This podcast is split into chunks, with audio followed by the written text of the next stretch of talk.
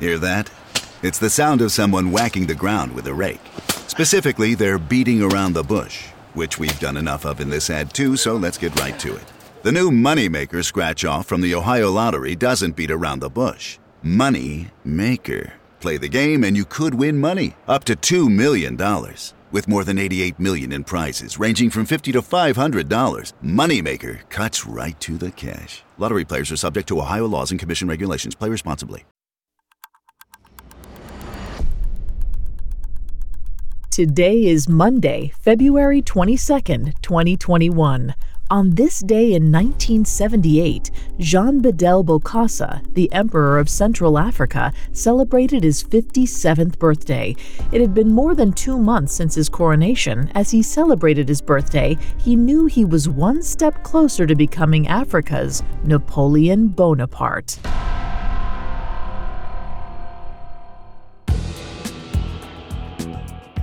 Welcome to Today in True Crime, a Spotify original from Parcast. Due to the graphic nature of today's subject, listener discretion is advised. Extreme caution is advised for listeners under 13.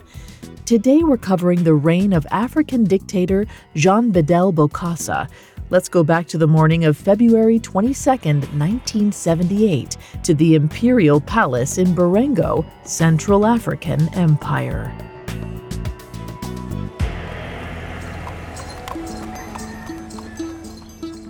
Berengo wasn't exactly what one expected an emperor's home to look like. It consisted of farms, warehouses, an airport, and some scattered, modern looking homes.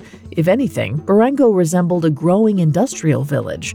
It was a far cry from the Palace of Versailles in France or the Winter Palace in St. Petersburg.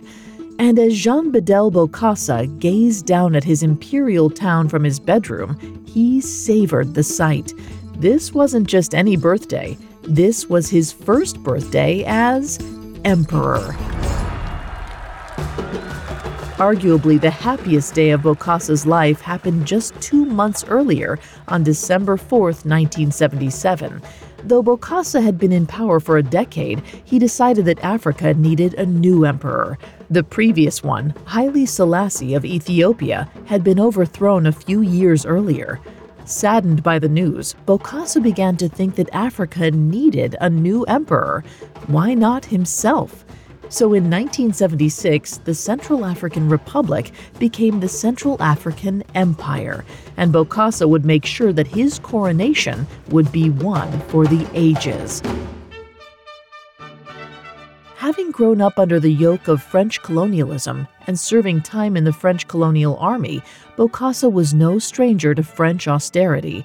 He was determined to model himself after one of France's greatest leaders, Napoleon Bonaparte. So much so that Bokassa wanted his coronation to be a carbon copy of Napoleon's from 1804 everything was prepared to emulate French royalty, from the uniforms the soldiers wore to the $2.5 million diamond encrusted crown that would be placed upon Bokassa's head. Even the food and drinks had some connection to France. When it was all said and done, the cost added up to roughly $22 million, almost $88 million today. And France, as a way to keep an ally happy and their economic interests intact, paid for the whole thing. But there was one thing missing Pope Paul VI. Like Napoleon, Bokassa wanted the Pope to place the crown upon his head. However, the Vatican declined. The best they offered was sending a representative who would perform a Mass after the ceremony. While Bokassa wasn't thrilled that the key element wouldn't be at his big day, he took what he could get. Despite not having the Pope, December 4, 1977 was everything Jean Bedel Bokassa could have asked for. He and his wife Catherine were led into the National Sports Stadium, which was jam packed with roughly 4,000 spectators. Standing in front of a golden eagle dressed in a toga and velvet cloak, Bokassa swore his oath to the people. He called this moment the greatest victory ever won by the Central African people. And with that, Jean Bedel Bokassa became Emperor Bokassa I. That evening, Bokassa and his guests had a feast not seen in Africa since the days of the pharaohs. Iranian caviar, sturgeon, crayfish rolls, a seven layer cake for dessert, all washed down with the finest bottles of champagne. However, not all of the food would have been fit for a European monarch. As the plates were being taken away, Bokassa turned to one of his guests and whispered, You never noticed, but you ate human flesh. It didn't matter whether or not Bokassa was joking. Remarks like that reinforced the idea that the man was a laughingstock among the rest of the political world. Of course, Bokassa didn't care. He had finally gotten what he always wanted a monarchical title. And as he celebrated his 57th birthday a few months after his coronation, he knew that his future and the future of his empire looked bright. What he didn't realize was that the lavish and expensive ceremony was the last straw for many in Central Africa, and it would lead to his downfall. Coming up, Jean Bedel Bokassa pays the price for his opulent coronation. Listeners, I am thrilled to tell you that this month marks a huge milestone for Parcast. It's the four year anniversary of another fantastic podcast I host called Serial Killers. If you haven't had a chance to dive into the stories and psychology behind the most nightmarish murderers of all time, there's no better time than right now to start listening. Each week, we enter the minds, the methods, and the madness of the world's most sadistic serial killers. From the son of Sam, David Berkowitz, and the co ed killer Edmund Kemper, to Aileen Wuornos, Ed Gein, and coming soon, the Night Stalker Richard Ramirez. And this February, look out for our four part special on couples who kill, following the worst love has to offer. Their names may sound ordinary, but their atrocities are anything but. Trust me, you do not want to miss it. With hundreds of episodes available to binge and new ones released weekly, get to know the killers, crimes, and cases that forever changed the face of history. Follow the Spotify original from Parcast, Serial Killers. New episodes air every Monday and Thursday, free on Spotify or wherever you get your podcasts.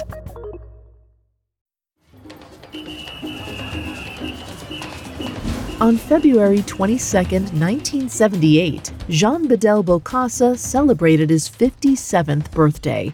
Just a few months prior, he was crowned emperor of the newly established Central African Empire. And while this wasn't his first birthday as the leader of Central Africa, it was one of his last. Ever since coming to power in 1966, Jean Bedel Bokassa had seen Central Africa as his own personal fiefdom. While not nearly as deadly as contemporary African dictators like Idi Amin or Francisco Macias Nguema, Bokassa was nonetheless oppressive. Anyone who so much as thought about speaking out of line found themselves and their families thrown into the horrid Ngaragba prison.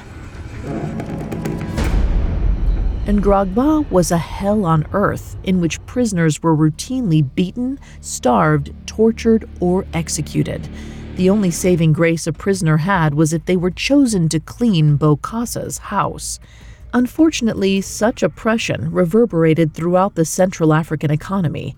Since decolonization, the country struggled to stay afloat, and with Bokassa using state funds for his own bank account, Central Africa constantly veered toward bankruptcy. France was Bokassa's only saving grace, in a sense. Though they were no longer colonizers, France still wanted Central Africa's resources uranium, ivory, timber, and diamonds. However, that meant dealing with Bokassa himself, and during his reign, the relationship between Bokassa and France was a constant love hate. Though it frustrated France to have to foot the bill for Bokassa's lavish coronation, it was better to keep him happy so that they could continue doing business together. However, that didn't mean everyone was willing to play ball. After over 10 years of Bokassa's ostentatious rule at the people's expense, one faction of the nation's community was agitated. the students.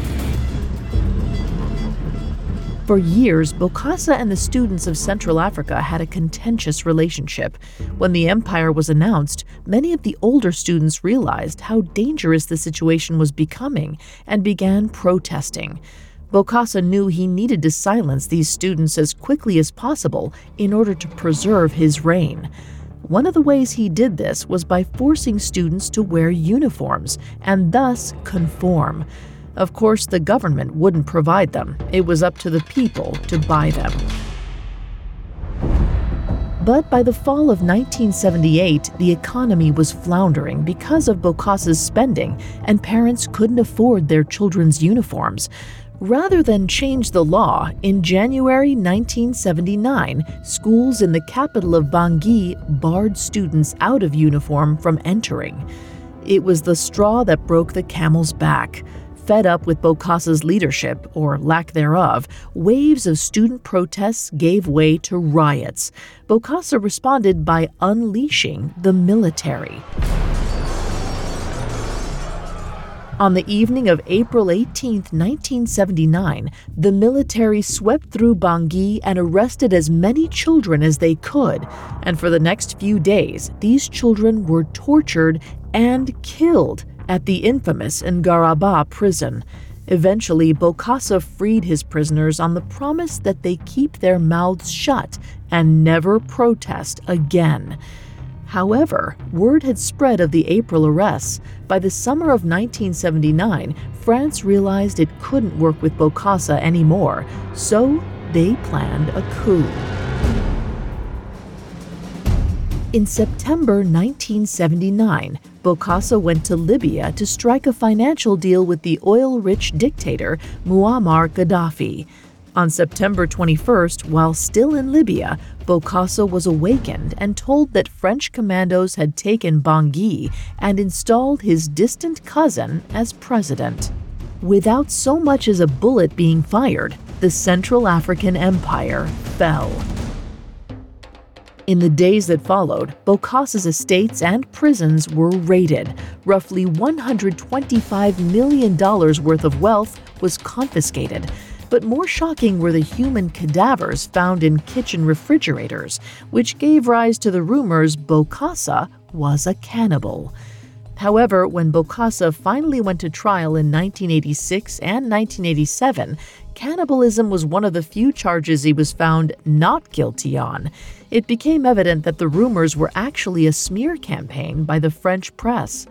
But that didn't mean he wasn't found guilty of other crimes, such as embezzlement, treason, and murder.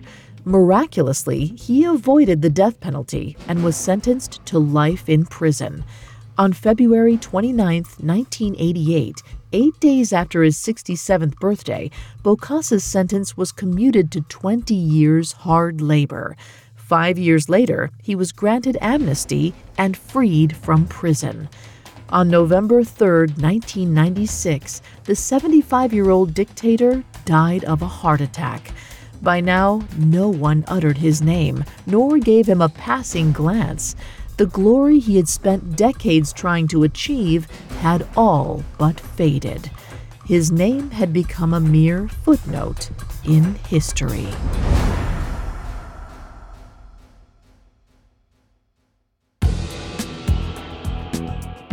Thanks for listening to Today in True Crime. I'm Vanessa Richardson. For more information on Jean Bedel Bokassa, check out Dictators, a Spotify original from Parcast.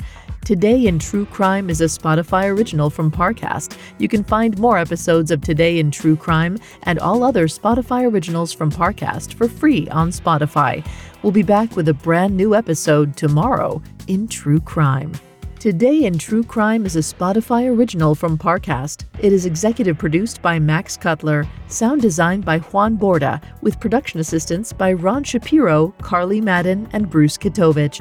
This episode of Today in True Crime was written by Joe Guerra, with writing assistance by Alex Benedon and fact checking by Cheyenne Lopez. I'm Vanessa Richardson.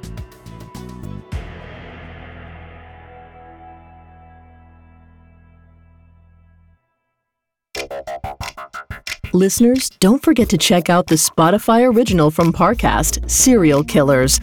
Every Monday and Thursday, take a deep dive into the minds and madness of history's most notorious murderers. You can binge hundreds of episodes, four years worth, and catch new episodes weekly. Listen to Serial Killers free on Spotify or wherever you get your podcasts.